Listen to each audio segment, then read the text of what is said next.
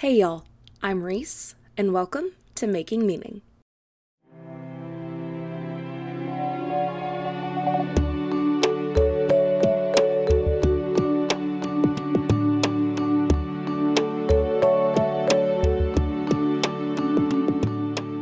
Making Meaning is here to guide you along your path to make meaning in a way that makes sense for you by sharing examples of how other people are making meaning in their lives.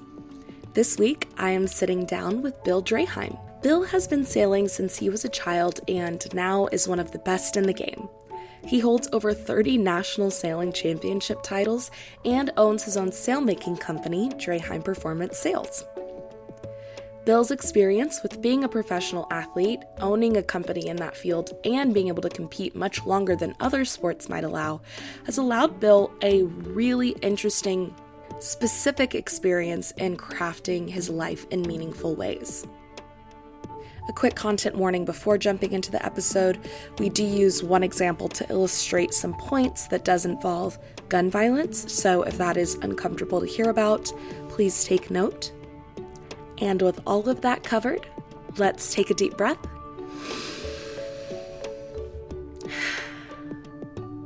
and get started.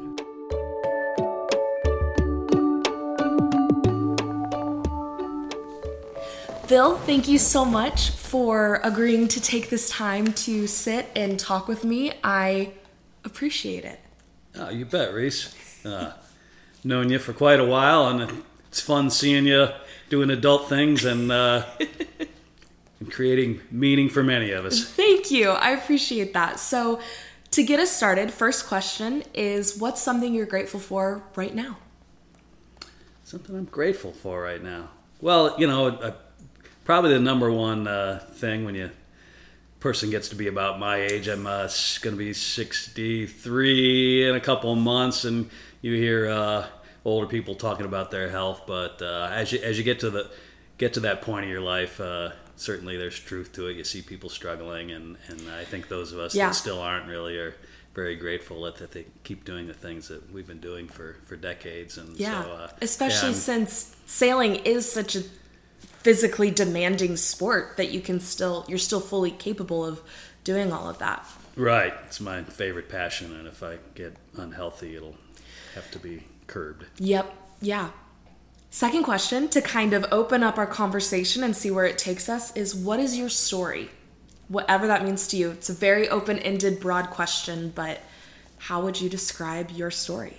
Yeah, um You know, it's interesting. There were a number of influences that kind of got me into what I do. Um, you know, I, I, I make sails for a living, and I, and I race sailboats, and, and it's been very successful. But like many people, when I was young in school, high school, and trying to figure out what to do, I, I really didn't know. I mean, I was okay academically. I wasn't that motivated academically. Um, I was doing fine.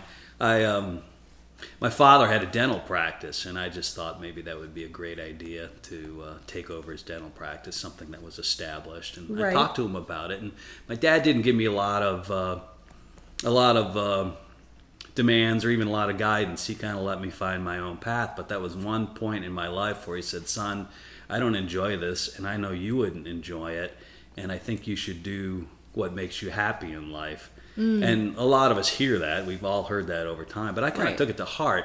And um, so this was maybe when I was sixteen years old. And at, at that point, it became clear to me that whatever my skill set was, um, you know, the, the, the qualities that are that are necessary to become great at sailing, I had that.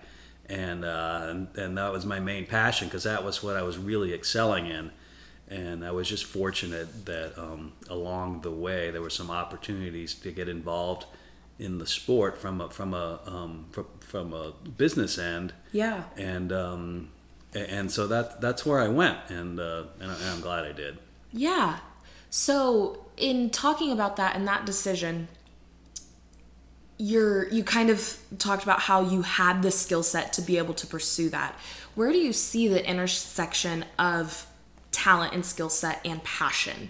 Do you think that talent comes from having a passion for something, or that that's an intrinsic value that then you build passion from? No, I definitely think it's intrinsic. I mean, I'm okay. a, I'm a, I'm a big proponent that, that we all have skills and right. we all have abilities based on innate qualities. And whatever you're doing, whether you're a doctor, whether you're a, a football player, whether whether you're a psychiatrist or or involved in sailboat racing, it, it's it's it's a certain set of qualities that only certain people have, and and that's why I think competition is so important, because that helps mm. bring out what those qualities are. We all can presume we want to do something because of the passion. You suggested passion, and that right. that's what can send us down the path. But until we run the test, be it a test academically at T C U or in chemistry, or or be it uh, running the hundred-yard dash, or getting, in my case, getting involved in sailboat races, you you're not going to know. I mean, you're gonna your passion's going to lead you down the path for a while, but eventually you're going to figure out whether you have the skill set for that or not. It's so important to maintain competition, because that's what brings out ability. Interesting. So, of course, sailboat racing is rooted in competition. Like, the main way that you practice the sport when it's not just for fun is in racing. Do you think that that was really instrumental in your own development and your skills as a sailboat racer? Yeah, absolutely. That that that was that was the test. That at the end of the sailboat race, either I did well or I didn't. And if I did well, I could tell that I was I was good at it. So yeah. there would have been no way to uh, decide whether or not I, I was going to be great at this unless we ran the races. Right, you know? and we you... could all go out there and practice together and.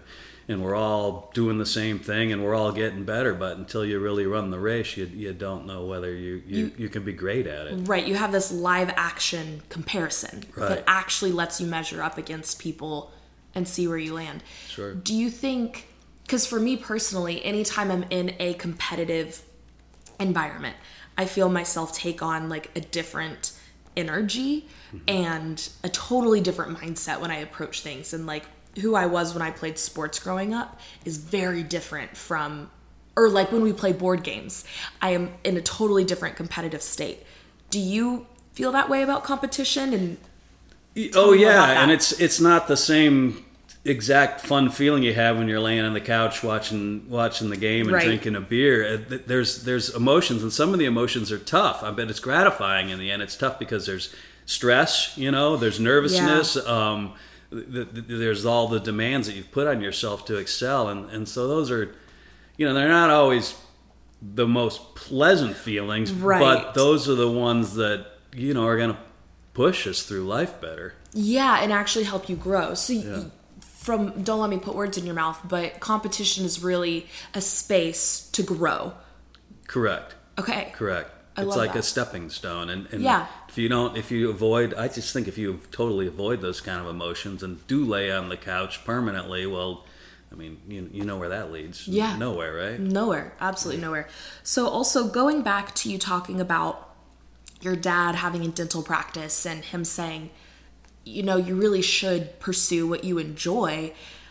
I actually feel like that's really, you know, we, we like you said, we do all hear that, but I think when it comes down to what parents really want for their kids, it's actually really rare for a parent to say, go after the less finan- the more financially risky option yeah. that actually is going to make you happier.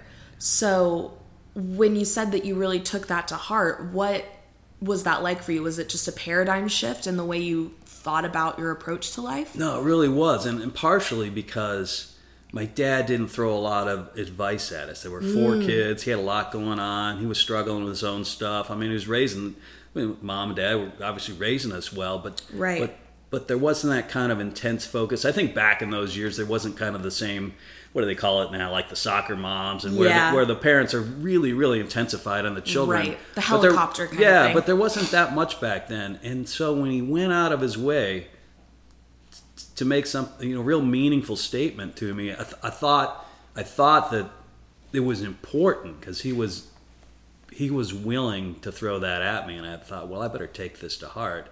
And um, so, yeah, it, it it did clear the way for me to pursue something I thought wasn't so, you know, accepted. You know, obviously in the community I grew up, if I were to take over the dental practice, it would have been thought of as a smarter thing to do. I mean, grew up in a traditionally, in a, yeah, grew grew up in an environment where right. there were a lot of uh, successful people and kind of doing the right thing to, so you could buy the fancy station wagon. Yeah. So you also say that, you know, it's the traditionally more like intellectual thing. There's a lot of successful people, but I do think success is such a personally defined thing, and obviously you chose to take this passion route instead of dental practice. Right. How do you define success? Well, I mean, obviously there's got to be some sort of f- enough financial reward so you sure. can, you know, put a house over your head and, mm-hmm. and food and all that sort Support of thing. The so, there, so unfortunately, I mean, obviously there's a minimum financial mm-hmm. uh, requirement, but but but I think it's uh, you know, for me, the the ability to. Uh, To, to, to set competitive goals, and mm. um, and um, I'm, um, I also noticed when I was getting into the sport, just so much joy being out on the water, away from humanity. I'm kind of a loner, so I don't like being around a lot of people a whole lot. And you get out on the water, this is a great way to avoid people, but just yep. being out on the lakes or being out on open water, just so thrilling for me, that the whole concept of it, being out there, and, and the racing aspect, and the mm-hmm. fact that it's gratifying. Just because I'm successful, um, um, I, I just I just think it's allowed me to, to to to be a lot more at peace. It's not just the sailboat racing, and it's mm-hmm. not it's not just the sport, but um, pretty early on, I was able to run my own business, and I think people that do that, regardless of the type of business, are they find a lot more contentment because they're making mm. their own decisions. Um, You're not really answering to anyone else. Right, you're not answering to anyone else. It's, it's, it's again, it's a little more, it, it's like we were talking about earlier, it creates some of those stresses and anxiety mm-hmm. because you're not sure you can pull it off, and, you, and you're not just being able to rely on a, on a monthly paycheck. Yeah. But um, it gives you the ability to set your life in a way you want to. And yeah. some of the simplest things that I can take advantage of, which, which brings me happiness, is instead of being committed to having to show up at a job at eight thirty in the morning because the boss requires it and the company requires it, I set my own schedule. You know? Mm-hmm. Just being able to show up late and work late and, and set my own schedule is, is, is gratifying. So obviously setting your own schedule, owning your own business provides more freedom and flexibility with your schedule. Do you think it provides, in a reverse way, constraints on the way you live your life too, that maybe a nine to five might not have? Or no, do you think it's just like it, it just provides this whole freedom even if there are some drawbacks? No, I think you're right. I, I mean, I think there are some constraints because because uh, uh, being the nine to five worker, the things we just talked about maybe aren't so pleasant, but then you're able to check out at five and, and yeah. you do have freedom for your own time afterwards and whatever the set vacation schedule is. But yeah, for me, or for you know, lots of people that aren't an hourly. If, you, if when the work is up, you have to be there all the time. Might be yep. seven days a week, and so it's a little bit more more of a roller coaster. And yep.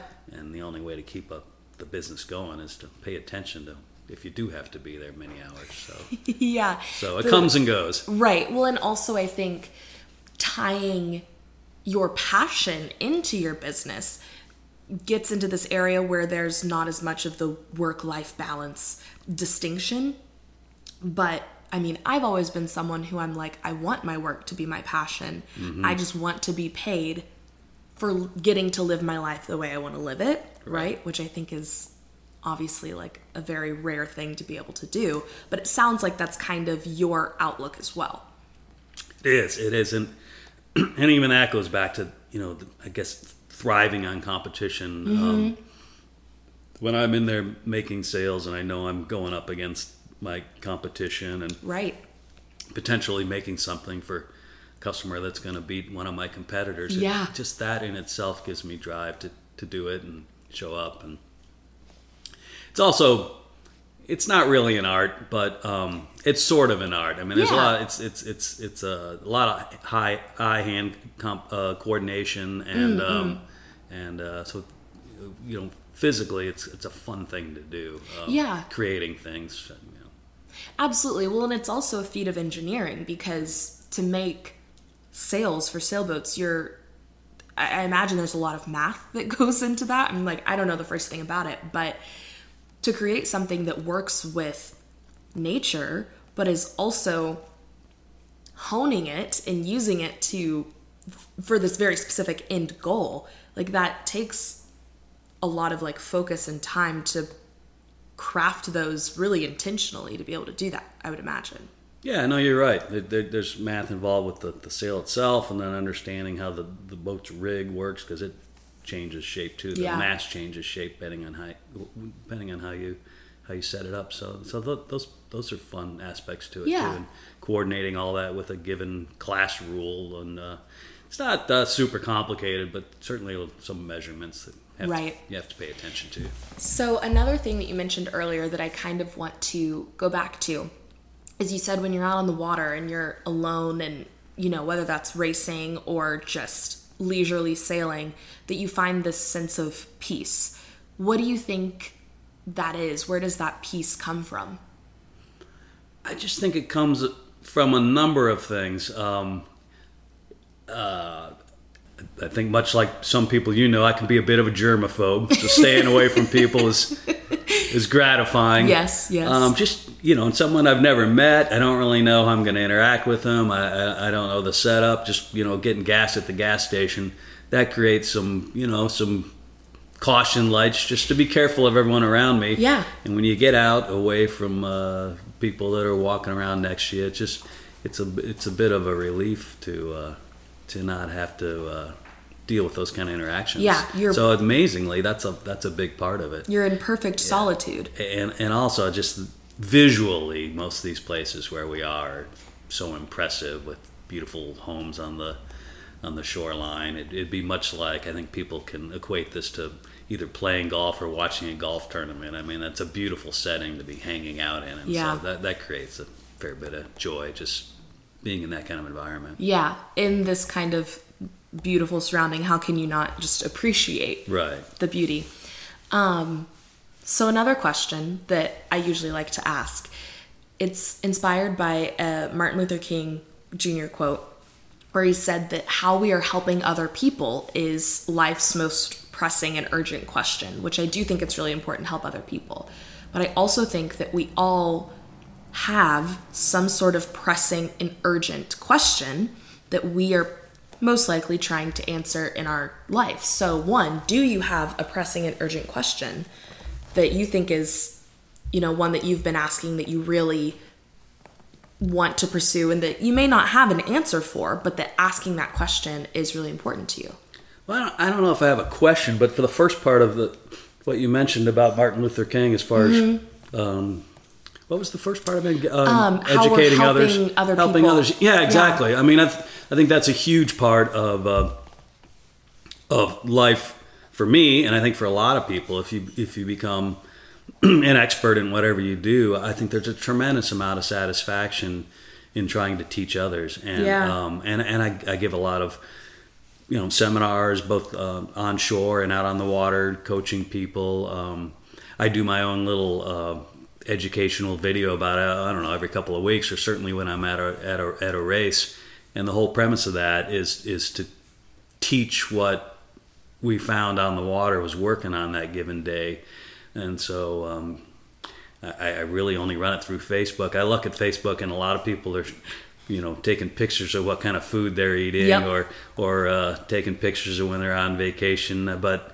But I've never used it that way. I don't, I'm, not, I'm not really judging whether that's the way I use it or not. Right. But I, but I thought, um, you know, I can use this tool as a as a as a as a, as a quick educator. So so uh, I call it uh, what do I? I don't even know what I call it. I call it Draheim Performance Perspectives. But mm-hmm. but we'll try to come in at the end of the day and give a three or four minute lesson on what we thought was happening out there, and I, I find that very very gratifying. Yeah, absolutely. Yeah. What do you think it is about helping, educating other people that is gratifying? Is it that you've worked so hard at perfecting this skill that now you also get to share it? Or is there something else there? No, I think there's something else there. You know, earlier we're talking about, up to this point, we're talking about um, how, how do I create meaning for myself, yeah. right? And it was, it was most of my own conquests. But um, this huge amount of meaning and satisfaction when you're able to help others. Very, very, very satisfying. In terms of, now this is a heady question, but end life goal and these things that bring you a lot of meaning, do you think that pursuing that satisfaction and joy is an end in and of itself? Or is there something else that helping other people, educating other people, thriving in competition are all working towards? Is there something bigger at the end of that? Or is it just these things in and of themselves are really valuable and worthwhile? Or a combination of both? No, I think that's it. I don't I don't think there's anything bigger at the end. I don't I don't think there's a grand prize or, or a grand goal. Um, um, I couldn't imagine what it would be. Um, you know, I, th- I think you know, one area where it was sort of easier to have a grand goal was raising a child. We raised our yeah. son, and the and kind of set out through the through the chain of raising that the, to try to get him to the point where we thought it should be, and, and yeah. it worked out great. And so there was an end goal there, and now he's off and on his own. And Mary right. has a great job, and so so all, all all the steps that led up to that, certainly there was an end goal. Mm-hmm. But uh, as as far as um, helping others in, in my area of expertise or continually pursuing it, I don't I don't really know if there's an end goal. I mean, at one point in my life, I wanted to. Ha- I want, there was not really an end goal, but there was a there was a there was a there was a top goal, which was mm. to make it to the Olympics. Uh, right. Our sport is one that is in the Olympics, and that would have been achieving the highest level in the sure. sport. And uh, I didn't quite make it close, and I tried. And now I'm at the point in my life where I'm I'm not physically capable anymore. So I suppose there was a, a competitive end goal, as you sure. say. And now it's all sort of gravy. Yeah, but I mean, not making it to the Olympics, but getting some world championships is not too bad of a consolation prize. Yeah, I've, I've had plenty of success, so I'm not complaining, but that's for sure. Yes. Okay, so then also thinking of these things in a more cosmic sense, right? Mm-hmm. That just within our life that we're living, there's not really some grand end goal. Do you see that also transferring into like the afterlife, that there's not really anything at the end? The The point and purpose of meaning right now is just to make the most of these moments and helping and connecting other people. Or is there something more in that like cosmic metaphysical sense? Yeah, I mean, I was, that's a great question, and that, that would extend things. And honestly, all I can say is I don't know. Yeah. I, I just don't know. I, I wish I did. Some people obviously have huge feelings about yep. this, committed to a strong yes or a strong no, but I I don't know if I've seen the right signals for anything out there. Yeah. So when you say you just don't know, do you feel like you fall more in the, if there is, cool, but I, I haven't seen anything. If there's not, cool, I'm fine. Or do you feel like you fall more, I don't really believe in something bigger, but if I'm proven wrong, that's okay? Yeah, I guess it could be something like that. Okay. And, and, and um, you know, if we're, if we're talking, you know, religion, and especially a lot of the, the, the Christianity morals, I think, mm-hmm. you know, if, if they're following, you know, what we call the golden rule, you know, right.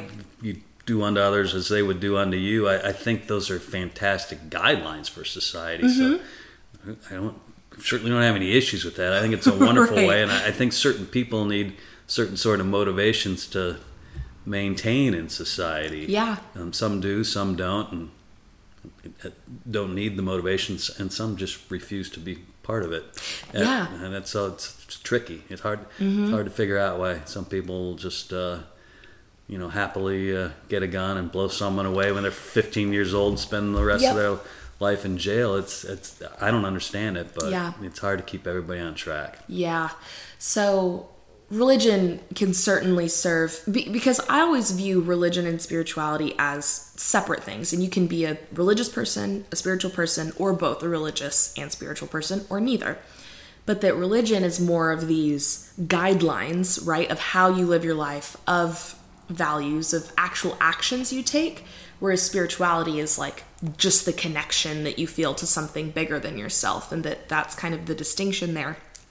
But I think a lot of people, specifically religious people, that do have these um, guidelines and rules, sound so stringent, but rules for how to live a meaningful, ethical life. You know, not everyone believes this. I don't want to overgeneralize, but a lot of religious people think that that's necessary to, you know, keeping on the straight and narrow, encouraging values and ethics. And obviously you're not a devout religious person. What would you say to that in terms of someone who doesn't necessarily practice that, but still holds values and ethics? Yeah, I think I think for people that think it through and end up doing correct things, especially as it relates to, you know, like I said, the golden rule, I think they're just making smart, almost what I want to call risk-reward decisions, mm. you know, and they're thinking it through. And someone who says, you know, if I could potentially take this gun out and blow away my neighbor and take all his stuff without any risk, maybe I'd do it. But if you, if you, if you're some, if you're somewhat, you know, thoughtful about right. that, you'd say the risk is I spend the rest of my life in jail, mm-hmm. and I don't want to do that. So I think people are making honest risk reward decisions about how they treat others. Yeah. And that's the thing I think that helps us to make the correct yeah. decision, because you wouldn't want, you know, negative negativity spread to someone else to come back at you from them mm-hmm. if you thought it all the way through. And I think that's where people get off track, is they don't quite think it all the way through. Mm. Got it. So you don't necessarily need to have these guidelines. So, no, but I do think you need personally to understand uh, right. w- what's the full ramification of what I'm going to be doing next. Yeah. So obviously in the example you used, the ramification, there would be jail, right? Yeah. Life in prison, whatever. But, well, not whatever, but depending on the state that you're in, the extent of the punishment, blah, blah, blah. Do you think there are other ramifications besides, so obviously that's like a physical consequence that comes when you break a severe law. And of course there would also be social ramifications where even if you weren't put in jail, but someone learned that you had murdered someone, you would probably lose your friends, lose your family. Like, you would probably be a social outcast. There'd be consequences there. Besides those risks or those potential consequences, do you think there's anything else internal that keeps people from hurting others, making bad decisions, besides the external factors and consequences? No, I, I do. And, and I think the, um, you know, the great examples are when you watch children grow mm-hmm. up in the same family, the exact same social environment, the exact same family structure, and probably the exact same rules. Right. And the kids all act differently. Mm-hmm. Some are easy to deal with, some are hard to deal with, some you can't even keep control of. So, so yeah, I think a lot of it is is innate, um, more so than social structure. Yeah. So you also have those innate things. Where do you think the innate comes from? Is it a genetic thing, or is there something else at play, which again I don't think has to necessarily imply a designer or a god or anything like that, but is there something else a little bit more non-physical? Well, it could that? be. Yeah, I could know you I yeah. mean, I know you're spiritual, and there could be some guiding light that we're sure. that we don't understand. I mean, I'd like to think it's genetic. I'm just not okay. that spiritual, but I, no, yeah. I have no idea. But but it yeah. is interesting that people um, end up so different with yeah. with such similar uh, you know, genetic makeups. Yeah, but we are, like you were saying, I do think a lot of it is impacted by genetics. We're seeing more and more all of these studies that show how um, mental illness, for example, you can trace back through ancestry. And there was a study done on um, children that were adopted from Russian families. And there was this huge mass adoption into Dallas like twenty years ago of like fifty Russian kids. And almost all of these Russian kids had horrible behavioral problems. A lot of them had mental health issues and just really poor social skills on the whole. Well, the parents who adopted all of these kids started doing research, and they're like, why do we all have the same experience? Because they were adopted into good families. Mm-hmm. Turns out most of these kids were from a Russian mafia that had, everyone had been either murdered or gave up their kids so that they would have a better life. And they were babies when they were adopted. There was no reason that they were exposed to violence or anything like that. And yet the genetics of potentially being related to people that are attracted to a violent lifestyle right. can still come through there. Yeah, it's fascinating. Yeah. I just wrote a sailing article, and it's sort of along the same lines. Um, yeah, that's why I think D N A has a lot, or it has a lot to do with it. A little bit different angle, but sure. They, they psychological tests. They put all these kids in a room, and um, with one piece of candy, and they would tell the kids if they could sit there and wait for some extended period of time, they would get a second piece. Mm. Well, some of the kids couldn't handle it, and they just went ahead and ate the piece of candy that was yeah. there. And some waited, you know, instant gratification, gratification versus delayed gratification. Right. Then they tracked these kids later in life, and the kids that waited were far more successful. That is so interesting. Yeah. And of course, it's not, I mean, maybe if you're five and you have some parenting or, you know, rules or guidance at that point that says, you know, delayed gratification is something that we care about, and that's subliminal. Or maybe the kids that are taught something, like there's some sort of correlation with other lessons their parents teach them or something. But even then, that seems like a pretty inherent drive to either wait or to eat the candy. Yeah, I mean, you could almost relate it to the Russian mafia group where whatever they're going to make happen, they're going to make it happen right now, with it's a yeah. gun or whatever, and not thinking about how that translates to long term. Yeah, yeah. And what those long-term consequences and risks really are too. So thinking about this risk-reward kind of system that you were saying you believe in, do you think that this kind of genetic question, and obviously we're talking a little bit with like nature and nurture, but that that impacts the way people approach that too, that genetically some people are more predisposed to make higher risks, and or and some people are much more risk averse, and that is part of our kind of genetic inherent makeup? Yeah, I do. Yeah, and it could be the risk or gratification, but but yeah, I think people make decisions on um, um, you know, their, their internal makeup for sure. Yeah, yeah. So then thinking about how you've chosen to live your life pursuing this thing you're very passionate about, but also you have the skills and the talents that match up with that. Did you view that as a risky decision, or as just a, this is the right decision? And if so, do you think you're someone who is risk averse or takes a little bit more risk? Uh, I, I'm not quite sure about the, the last part of the question, but but yeah, I, it, the fact that I knew that I was really good at what I was doing, I could look at it and probably see that I could be successful down the road. A little bit less risk. A lot of people jump into things, or they buy a business, they don't know anything about it, and then And then, you know, eight months later, they're out of business. But I, I could see that with my abilities, it would be something that would probably sustain. Right. And there's a certain amount of risk in everything, right? Yeah, but of course. That, yeah. that was something that you would be more capable of than your average Joe. Right. Yeah.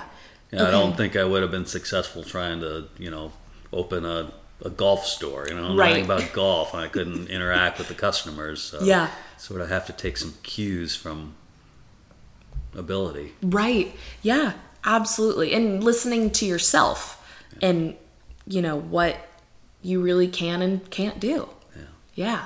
So are you ever doing things intentionally with the purpose of, this is going to be a meaningful experience? Or do you find that you're drawn to do things and then you take meaning from it?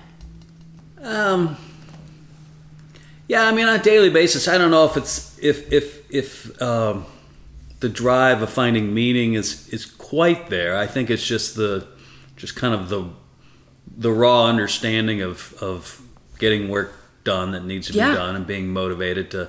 Well, obviously, you're satisfying people when you do that. But yeah. pe- people are, you know, counting on you to trade money for product or something along those lines, mm-hmm. and and you better feel an obligation to to make a commitment to, we, we, you know, we can call it a contract, whether right. there's money involved or a verbal contract, and and so they're going to be obviously satisfied if I come through, and it's uh, not going to be pleasant if I don't. So I guess, yep. I guess I am trying to. Um, you know, respond to people's desires. Yeah. Make them happy. That's going to make them happy for sure. If they yeah. want a new sail, I'm going to give them one. Interesting. So, and then of course you obviously have a desire to make them happy. So it's almost like your desire is just responding to someone else's desire. Do you think that's a big part of our kind of societal makeup, that we are just responding to each other's desires and yeah. wants and needs? Yeah, it almost goes back to that golden rule: do yeah. unto others you want them to do unto you. And uh, yeah, I think that's super important. Do you think that our desire to help other people or meet other people's desire desires comes from our a, a personal sense of gratification, or that it can be actually just to help other people? For instance, Draheim Performance Perspectives, the videos you post, do you think that, I guess I'm really just asking about altruism. Do you think that those things that you're posting is are genuinely solely just to provide information for other people, or is our drive to meet other people's desires selfishly motivated?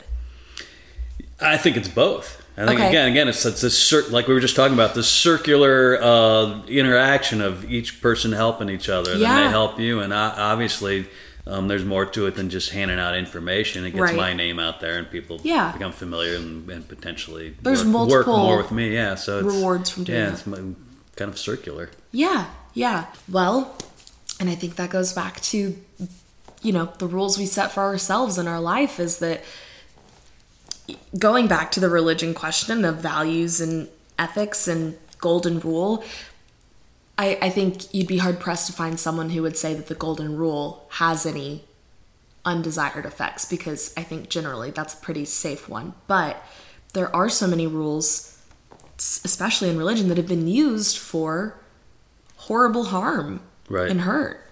Right. Wow. I'm all my wheels are turning. Okay. So... final two questions. One, is there anything else that you want to make sure we touch on, either because of something we talked about that you're like, I want to make sure I throw this out there too, or a resource that you want to throw out there, or just something that we didn't even talk about at all but you want to say? Oh, maybe a couple quick things. I mean, yeah. one thing that always drives me is is. And I, and I always did this with my son, is have him watch, you know, they're largely um, um, athletic inspirational movies, but I, I think you can just get so inspired when you watch the underdog uh, prosper. I mean, mm. probably my favorite movie to watch is Miracle, when the nineteen eighty Olympic team, a bunch of college yep. kids beat up on the best team in the world, the Russians, and the whole story is fascinating. Just showed how digging real deep you can probably yeah. accomplish more than you think you can accomplish. So I, I always suggest people yeah. try to find inspiration out of, you know, movies if they can. And I, I'm not a big fan of fiction, but that, like stuff that really happened can be inspiring. Yeah. And then I saw an, uh, a clip that was really interesting st- statement recently. And it was uh, an interview. Um, I think this woman was brought in for, uh, you know, like a corporate rah-rah type thing. Mm-hmm. She was a college basketball coach, and um, it was a clip of her talking about her players, and uh, she was saying, look, life never gets easier. We always talk about how, oh, a couple years into this job it'll be easy, or when I'm a sophomore, you know, I'll know the plays and, and, and it'll be a lot easier. Like, right. no. it never gets easy. You always, when you accomplish a task, it's on to another task mm-hmm. that's more difficult. All that happens through life is you do a better job of handling difficult. Mm. Because to excel, you have to keep handling difficult, and you have to create new difficult. So if someone's just waiting for the easy street, they're not going to thrive. Yeah. I love that. It's just new difficult, because mm-hmm. there's also something in that that honors what you've overcome, right? Yeah. That it's like you, you've done this before. You've faced difficult and succeeded, mm-hmm. but now we're looking forward. What's the next difficult? Mm-hmm. It's not going to be any easier, but you can do it again and right. you can grow. Right. I love that. That's wonderful. Thank you for sharing those. And sure. I agree. Miracle is a fabulous movie. And All there's right. so many inspirational movies and T V shows and books and things out there that just serve as a really great reminder yeah. to keep pushing and find that inspiration. Yeah. Okay. Final question. What is one word that you would use right now to describe how you're feeling? Just in the moment, and it doesn't have to be a fancy word or anything, but one word. That I'm feeling right now, yes. here on this couch with you. Yes. Um, satisfaction. I love it. I think it was, you know, good interview and hopefully some insight. And yeah, that was a great time. Yeah, absolutely. It definitely was a lot of insight, and I'm really excited to put this one out there, see reactions, and I appreciate your time and energy and generosity of doing this with me. I really, really appreciate it. Sure, Reese, and I, I think this is this is great. I mean, we're we're always trying to push people's buttons to help others be happy and succeed. Right. So you're doing a great thing. Thank you. Most urgent question: how can we help other people? So yeah. I appreciate it. Thank you, Bill. Sure.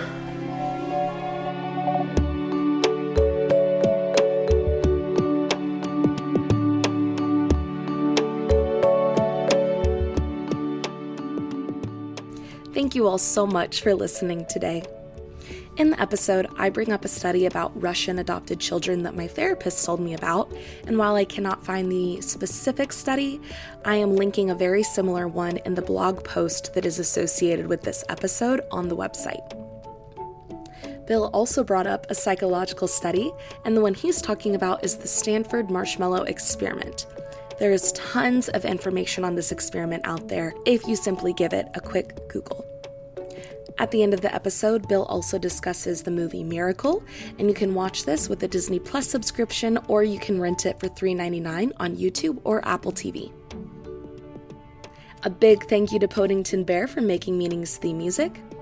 If you want more info about today's episode, head to the cohere collective dot com and click on blog.